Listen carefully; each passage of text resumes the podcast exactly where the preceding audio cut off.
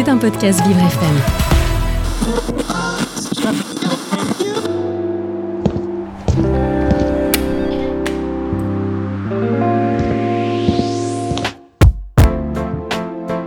Quand je viens ici, c'est un bol, un bol d'air. On oublie la maladie, on oublie tout. C'est formidable, quoi, c'est tout. Magnifique. Voilà, on trouve tout ici pour se reconstruire après un cancer. On se sent compris. C'est magique. Laisser tout derrière soi et avancer, évoluer. Il y a une ambiance euh, que je retrouve pas ailleurs, quoi. Dès que je rentre ici, c'est franchement, c'est une, c'est ma bulle. Je suis moi-même. Apaisé, relaxé, détendu.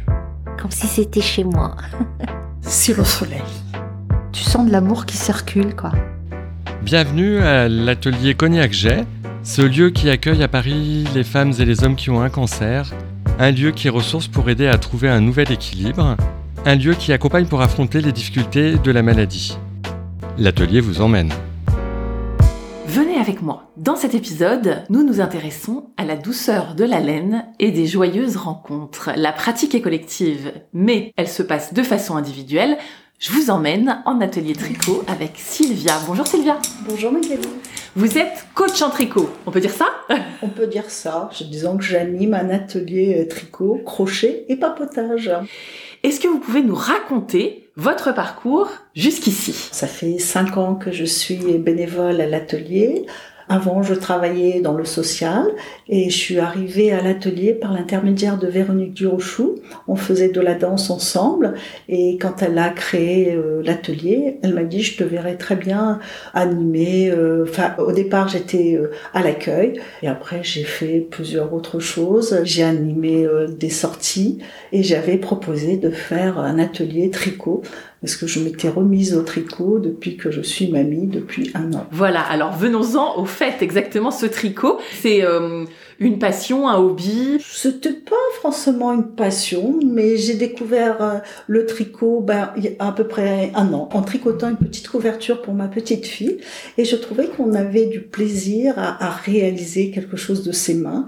Et le fait de le proposer à l'atelier, Bon, il y a aussi la manière euh, où les gens viennent, ils n'ont jamais touché à une aiguille euh, à tricoter, à une laine, et donc ils ont envie d'apprendre, de partager. Et il y a aussi le petit côté, euh, je, poursuis ce que j'ai appris par ma maman, ma grand-mère. On a toutes plus ou moins appris à tricoter avec sa mamie ou sa tante. Et donc j'avais envie de, de reproduire un peu cette culture avec ici à l'atelier. Alors racontez-nous comment ça se passe parce que il va pas tarder à commencer, hein, on va aller voir. J'ai l'impression qu'ils sont euh, à l'accueil en fait, c'est ça? L'atelier est à l'accueil, on n'a pas de salle, c'est le petit salon où on vient. Je sais jamais combien de personnes euh, vont participer à cet atelier. On s'inscrit pas, on vient comme ça.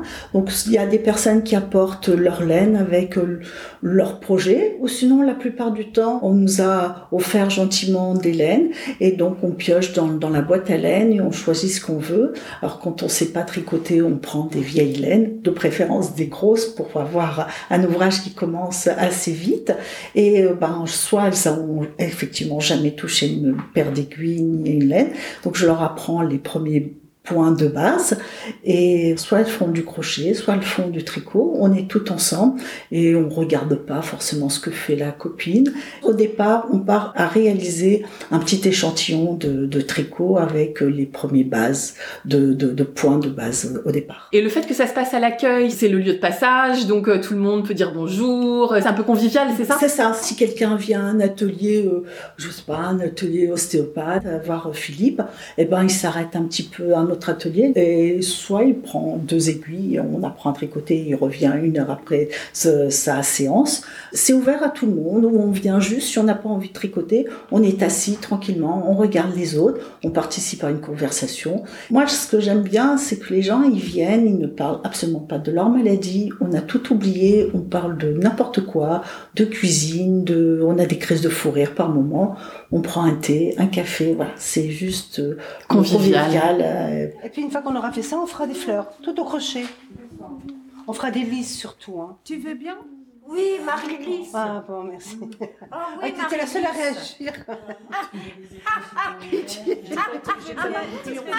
Être là juste pour euh, un petit instant. Et souvent l'atelier se prolonge, c'est-à-dire que on est là pour à peu près deux heures et demie, mais souvent à 18 heures, il y a encore des gens qui sont. Oui, parce que je dis pas tout en fait. L'intitulé exact de l'atelier, c'est quand même tricot, crochet et papotage. Ça fait partie de Ah l'atelier oui, ça fait papotage. partie. Oui, oui, on fait que papotage aussi des fois. et fou rire. Alors vous proposez chaque semaine, c'est ça, des séances comme ça C'est tous les jeudis après-midi. Et les bénéficiaires, comment ça se passe? Ils ramènent leurs travaux à la maison, ils peuvent reproduire à la maison une fois qu'ils ont appris, comment Bah, ça se passe? S'ils ont quelque chose qu'ils ont, en- enfin par exemple, ils font un bonnet ou un turban, ils prennent le- la laine et les aiguilles, ils le font chez eux. Ou bien on a une boîte, on laisse tout dans la boîte et la semaine d'après on revient prendre euh, ce qu'on a commencé. À qui s'adressent ces séances? À tout le monde. On essaye de l'ouvrir un petit peu aux hommes. On a pas un peu, un peu de mal à faire venir les hommes au tricot. Il y en a eu quelques-uns ou pas Oh, encore? Si, si, si, j'en ai eu un qui, m'a, qui travaillait dans une maison de retraite et qui voyait souvent les mamies tricoter. Il avait très envie d'apprendre, mais dans le cadre de son travail, ça ne se faisait pas. De... Et donc, il est venu. Je l'ai, je l'ai vu deux, trois fois et bon, je l'ai plus revu. Mais on va dire que c'est plus de passage. Il y a celles qui viennent régulièrement. euh, Les piliers. Les piliers, plus pour papotage et pas forcément. Et, et sinon, il y a des gens qui viennent comme ça de passage, une séance, deux, trois, puis après, voilà, ils font autre chose. Marie-Lise, présente. À toi. Alice. Dominique, bonjour. 20 cm Présentation des prénoms. Ouais. C'est bon, 20 cm Moi, je m'appelle Akima. Un petit peu plus. Je m'appelle Aïcha. Je viens pour tricoter et papoter. Et crocheter, broder. Donc moi, je préfère avec le crochet. Je suis en train de faire euh, des échantillons de bracelets, de, des petits carrés et encore des petites fleurs.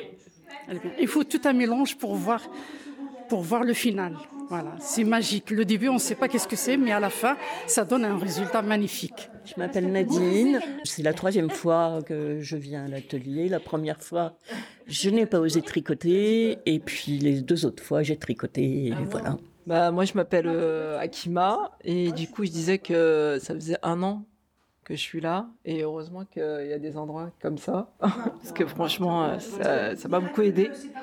Je remercie euh, Karima. parce que c'est une femme qui est, euh, je sais pas comment dire, très très généreuse. Donc, euh, pour moi, c'est c'était un, ça a été un très grand euh, bénéfice. Sylvia, comment vous avez ouvert votre atelier? Racontez-nous. Je l'ai ouvert il y a deux ans. Et j'ai proposé cet atelier parce que je trouvais que c'était un petit côté convivial, un, un moment où les gens ont envie de se retrouver, voilà, se retrouver, d'être ensemble, quelque chose de convivial, quelque chose de à apprendre à travailler avec ses mains aussi et avoir le plaisir de réaliser quelque chose de fait par soi-même. Qu'est-ce que vous êtes venue donner, Sylvia?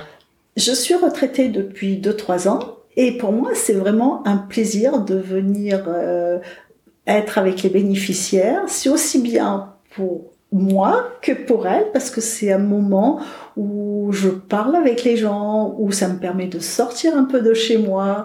C'est, j'aime bien avoir ces échanges avec ces personnes. C'est surtout un moment d'échange et ça me permet de rencontrer bah, les personnes, de discuter. On a, des personnes qui viennent de différents milieux et, et donc c'est agréable de pouvoir parler avec elles. Sylvia, est-ce que vous pouvez nous décrire cet endroit? C'est un endroit où on se sent bien, comme à la maison. On a des bons canapés, donc c'est un peu cocooning. Euh, on a des jolies plantes. euh, on peut prendre un café ou grignoter un petit gâteau. Je sais pas, je trouve que c'est vraiment un endroit où on se sent bien. Dès qu'on a tiré la grille de l'atelier Cognac G, j'ai l'impression qu'on rentre un peu comme si on venait prendre un, un thé chez une copine et papoter ensemble. Et faire un petit peu de tricot. Un petit peu de tricot. Merci beaucoup Sylvia, on y Merci va Magali. Allez, c'est parti.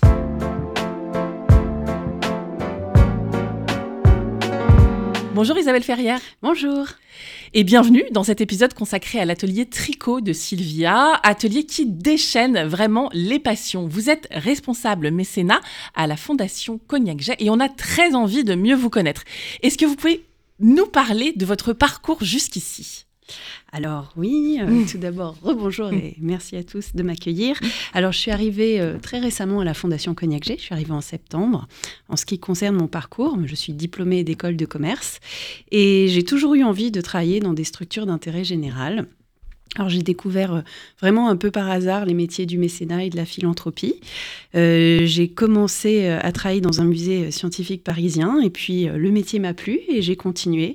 Je suis ensuite allée dans un hôpital, puis dans la fondation d'une école de commerce et j'ai donc rejoint tout récemment la fondation Cognac G. Pour moi, la fondation, elle réunissait plusieurs critères très importants. Bah, tout d'abord, un large panel de champs d'action, puisqu'il y a l'atelier, mais il y a aussi plein d'autres structures au sein de la, fondation. Et, ce qui me plaisait aussi, c'était le challenge, le défi, puisque j'occupe euh, un poste qui a été créé. Et, donc, ma mission est de mettre en place et de structurer l'activité de mécénat au sein de la fondation, de l'atelier, puis de tous les autres établissements gérés par la fondation. Comme vous l'avez dit, vous êtes tout fraîchement euh, arrivé, euh, donc euh, c'était en septembre dernier hein, à la Fondation Cognac Jet. Est-ce que vous pouvez nous dire en quoi c'était particulièrement intéressant pour vous de travailler notamment avec l'atelier?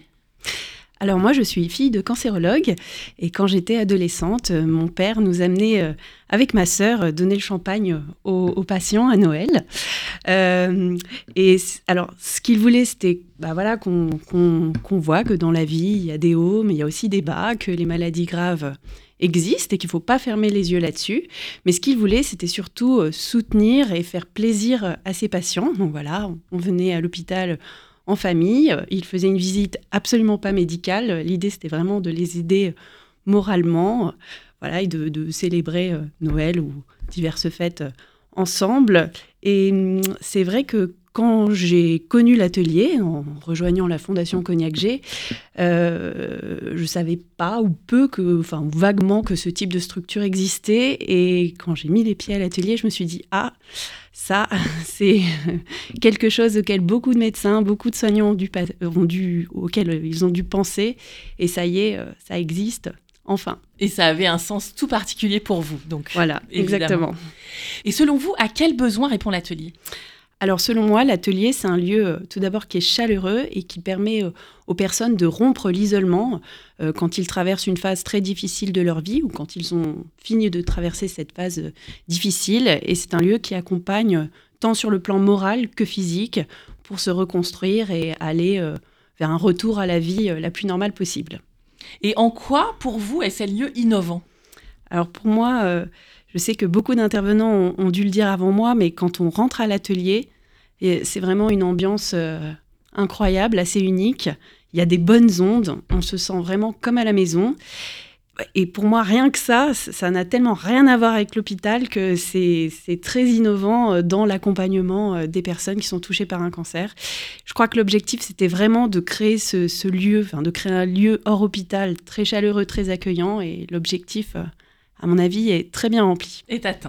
oui. Alors, le mécénat est évidemment primordial pour faire vivre cette structure qui est l'atelier. Racontez-nous comment ça fonctionne, parce qu'on ne sait pas très très bien en fait. Alors le mécénat, c'est en fait un don. Donc c'est un acte généreux par lequel soit une entreprise, soit un individu décide de soutenir une structure d'intérêt général, comme l'atelier Cognac G. Alors l'atelier, c'est une structure qui fonctionne principalement grâce au bénévolat, mais il y a aussi des coûts bah, de fonctionnement. Il y a une équipe salariée, euh, il y a les locaux, il y a euh, le financement de matériel pour aider au développement, à la création de nouveaux ateliers. Tout ça, ça a un coût et c'est pour ça qu'on cherche des mécènes et des donateurs particuliers pour nous aider vraiment à faire vivre le lieu et lui permettre de se développer. Alors pour les individus, faire un don techniquement, ça n'est pas très compliqué. Il suffit de se rendre sur le site de l'atelier Cognac G et là on peut faire un don en ligne par carte bancaire ou par virement bancaire. On peut aussi faire des dons par chèque pour les personnes qui se rendent sur place. Alors ça, c'est ce qu'on appelle un don manuel et ça permet d'obtenir des réductions d'impôts, soit d'impôts sur euh, le revenu, soit d'impôts sur la fortune immobilière, ce qu'on appelle l'IFI. Euh, les individus peuvent aussi entreprendre des démarches un peu plus poussées pour soutenir euh, l'atelier Cognac G. Ils peuvent faire des donations, ils peuvent faire des dons de titres, et puis on peut aussi inscrire l'atelier Cognac G dans son héritage via un leg ou une assurance vie. pour les entreprises, là, on a créé cette année un cercle des mécènes. L'idée, c'est vraiment de réunir dans la durée des entreprises qui ont envie de nous soutenir.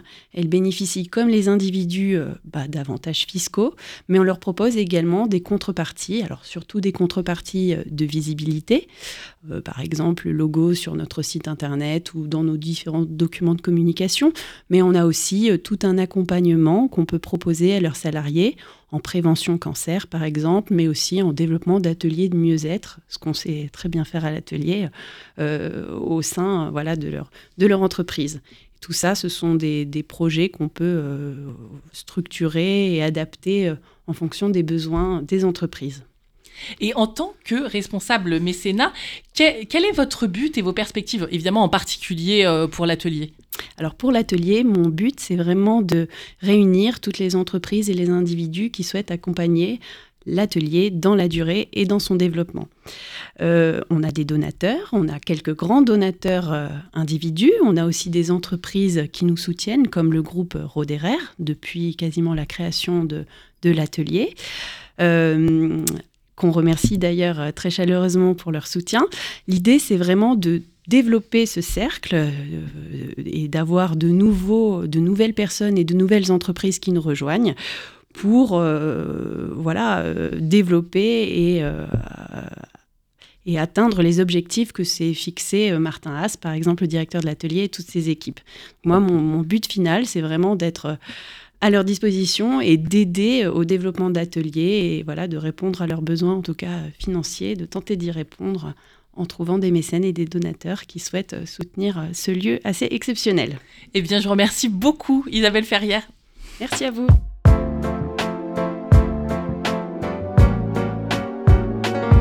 Bonjour Aïcha. Bonjour. Vous sortez juste de votre séance de tricot, crochet et papotage avec Sylvia. Comment ça va? Ça va très bien. Ça fait du bien? Comment Ça fait beaucoup du bien. C'est vrai quand on, on vient dans cet atelier, on est vraiment une autre personne. On oublie tout, on rentre vraiment dans, dans une autre bulle. Pour moi, personnellement, c'est vraiment un jardin secret pour moi. C'est que des bonheurs et comme vous avez le constaté, c'est, ça se passe merveilleusement bien. Bah oui, parce que c'est pas seulement du tricot, c'est d'être... encore parler, papoter, rigoler, rigoler aussi, de... surtout, surtout, et de partager vraiment un moment magnifique. Si c'est tricot crochet et papotage, voilà. Et rigolage. Et rigolage. Oui, rigolage. Nous, on n'a pas peur. Papoutonnage, rigolage. on ne fait pas. J'ai l'impression que c'est pas la première fois hein, que vous assistez à ce, cet atelier. Pas du tout. Tous les jeudis, je suis présente. Je rate aucun jeudi parce que c'est très, très fort pour moi. C'est pour tout le monde. Le jeudi, c'est, on est toutes là à partager quelque chose d'extraordinaire. C'est sacré. C'est vraiment, oui. Parce que j'ai vu des dames qui étaient là sans même tricoter, juste parce qu'elles étaient bien, non? Oui, juste de nous regarder, d'observer ce qu'on fait, ce qu'on tricote, ce qu'on croche, de faire de crochet aussi et écouter. Et ça, ça, elles sont très très bien. Même si elles travaillent pas, c'est juste un moment qu'elles partagent avec nous. Là, par exemple, on a vu que vous aviez des projets de faire par exemple un patchwork et tout. Vous pouvez nous expliquer? Alors, ce projet-là, je viens de le prendre juste aujourd'hui. Justement, Marilys, euh, c'est son idée. Elle m'a dit, écoute Aïcha, on va faire euh, pas mal de, des échantillons, des petits carrés, plusieurs, plusieurs euh, points, des points différents. Et on va faire comme un patchwork et on va le, le mettre sur le mur de, de l'atelier Cognac Super. Et chacune, elle va mettre son prénom. Parce que parfois même, il y a euh, des personnes, ça arrive pas souvent, mais qui viennent qu'une fois, et même elles, elles font un petit carré de tricot, c'est ça? En même temps, oui. Voilà, c'est le, le, but, c'est ça. C'est, elle commence à apprendre d'abord le, les bases de, du tricot. Pour la maille en vert, je tricote ma maille en, en, vert aussi. J'ai fait deux mailles en vert, deux mailles, deux mailles en droit, deux mailles voilà, en vert. quand c'est en vert, et je passe la maille. Et là, j'ai une deuxième maille en vert. Ah, juste à l'endroit. Oui. Ah. Tu veux essayer ou tu préfères euh, Je préfère que tu le fasses. D'accord, ben je te fais ça. Des points, comment les mailles, comment comment on tricote un, un tricote un bandeau ou une ou une écharpe et ça commence comme ça. Et après, par la suite, chacune, elle est libre de vraiment pas mal de choses. Et vous, j'ai l'impression que votre spécialité, c'est plus le crochet, c'est ça? Plus le crochet, oui. Mais même le tricot, ça, ça aussi, je, je le partage aussi avec les filles, mais beaucoup, beaucoup plus le crochet et ça va vite et on a beaucoup plus d'idées que le, les aiguilles. Ça vous plaît tellement que j'ai l'impression que vous avez vous-même envie de faire votre atelier. Racontez-nous, Aïcha. Je suis vraiment déjà manuelle et je suis patiente. Je suis vraiment, ça c'est ma passion de, de la broderie d'art. Ma profession, c'est de la broderie d'art. À côté aussi, c'est de la couture. Je fais de la couture. Tout ce qui est artistique, j'aime beaucoup. Tout ce qui est broderie, couture, crochet, tricot. Et peut-être donc euh, que bientôt, ce sera vous qui animerez un atelier. Voilà, on a parlé, j'ai parlé avec Karima. Donc, elle m'a dit pourquoi pas, c'est une très bonne idée. Donc, je vais proposer mon partage. Voilà, ce qu'on partage déjà le jeudi. Je dis, écoute Karima, moi, ça me plaît énormément. J'aime beaucoup ce que je fais et je sais si j'anime un atelier de broderie avec les filles. Donc, elle a trouvé une idée magnifique. Et maintenant, j'attends le mercredi prochain. Je vais commencer, je vais animer ma première journée de broderie. Ça a l'air de vous plaire énormément. Est-ce que vous pouvez me dire, par exemple, aujourd'hui, ce que vous sortez, qu'est-ce que ça vous a apporté aujourd'hui et qu'est-ce que vous allez chercher dans cet atelier? C'est énorme. C'est après ma maladie, euh, c'est vrai, je suis un peu émue parce que c'est quelque chose euh, vital, vital pour moi. Si je viens pas ici, il y a quelque chose qui me manque dans mon corps. C'est à l'intérieur de moi. Et une fois que je suis là, je dégage tout, j'oublie tout et j'apprends pas mal de choses aussi ici avec les, filles, avec tout le monde. Et on partage pas mal de choses malgré ce qu'on a enduré. Et si tout va bien, vraiment, ça, on le laisse vraiment de côté et on parle même pas de ça. C'est vraiment, c'est que des soleils. Le bonheur est un beau soleil. Quand je viens ici, c'est vraiment le soleil. Quand vous dites ça, euh, Aïcha, on entend le générique du podcast. On, on sait que c'est vous qui, qui parlez sur le générique. Est-ce que vous pourriez dire ce que c'est Le soleil, vous avez dit, mais en quelques phrases, c'est quoi l'atelier Cognac G pour vous? Elle m'a donné vraiment des choses que je m'attendais même pas. Il y a que moi et les personnes qui sont avec moi, ils viennent à Cognac G, ils comprennent bien qu'est-ce que ça veut dire le mot quand on vient ici? C'est la chaleur, une chaleur humaine. C'est le partage, c'est la simplicité, que des bonheurs, que des bonheurs et un partage aussi.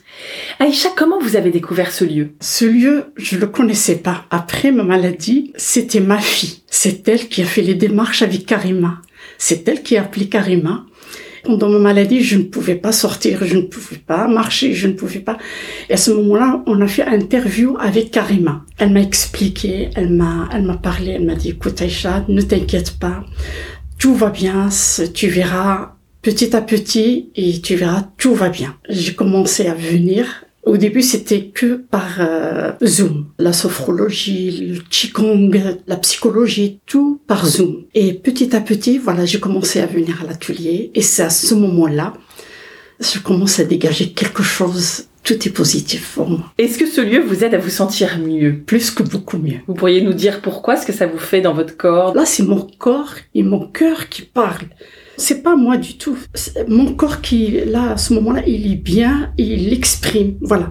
Mon corps qui, exprime ce qu'il ressent pour cet atelier. Atelier magnifique. Je peux pas, je sais pas comment je vais faire après parce que c'est pour cela que j'aimerais tellement partager mon savoir-faire et d'aller encore plus loin et leur montrer beaucoup de choses encore. Et ça va être que du bonheur. Et je vais leur répéter encore que le soleil qui brille dans cet atelier avec les filles. Merci beaucoup Aïcha. L'atelier Cognac J vous remercie pour votre écoute et espère vous avoir donné l'envie de découvrir la suite. C'était un podcast Vivre FM. Si vous avez apprécié ce programme, n'hésitez pas à vous abonner.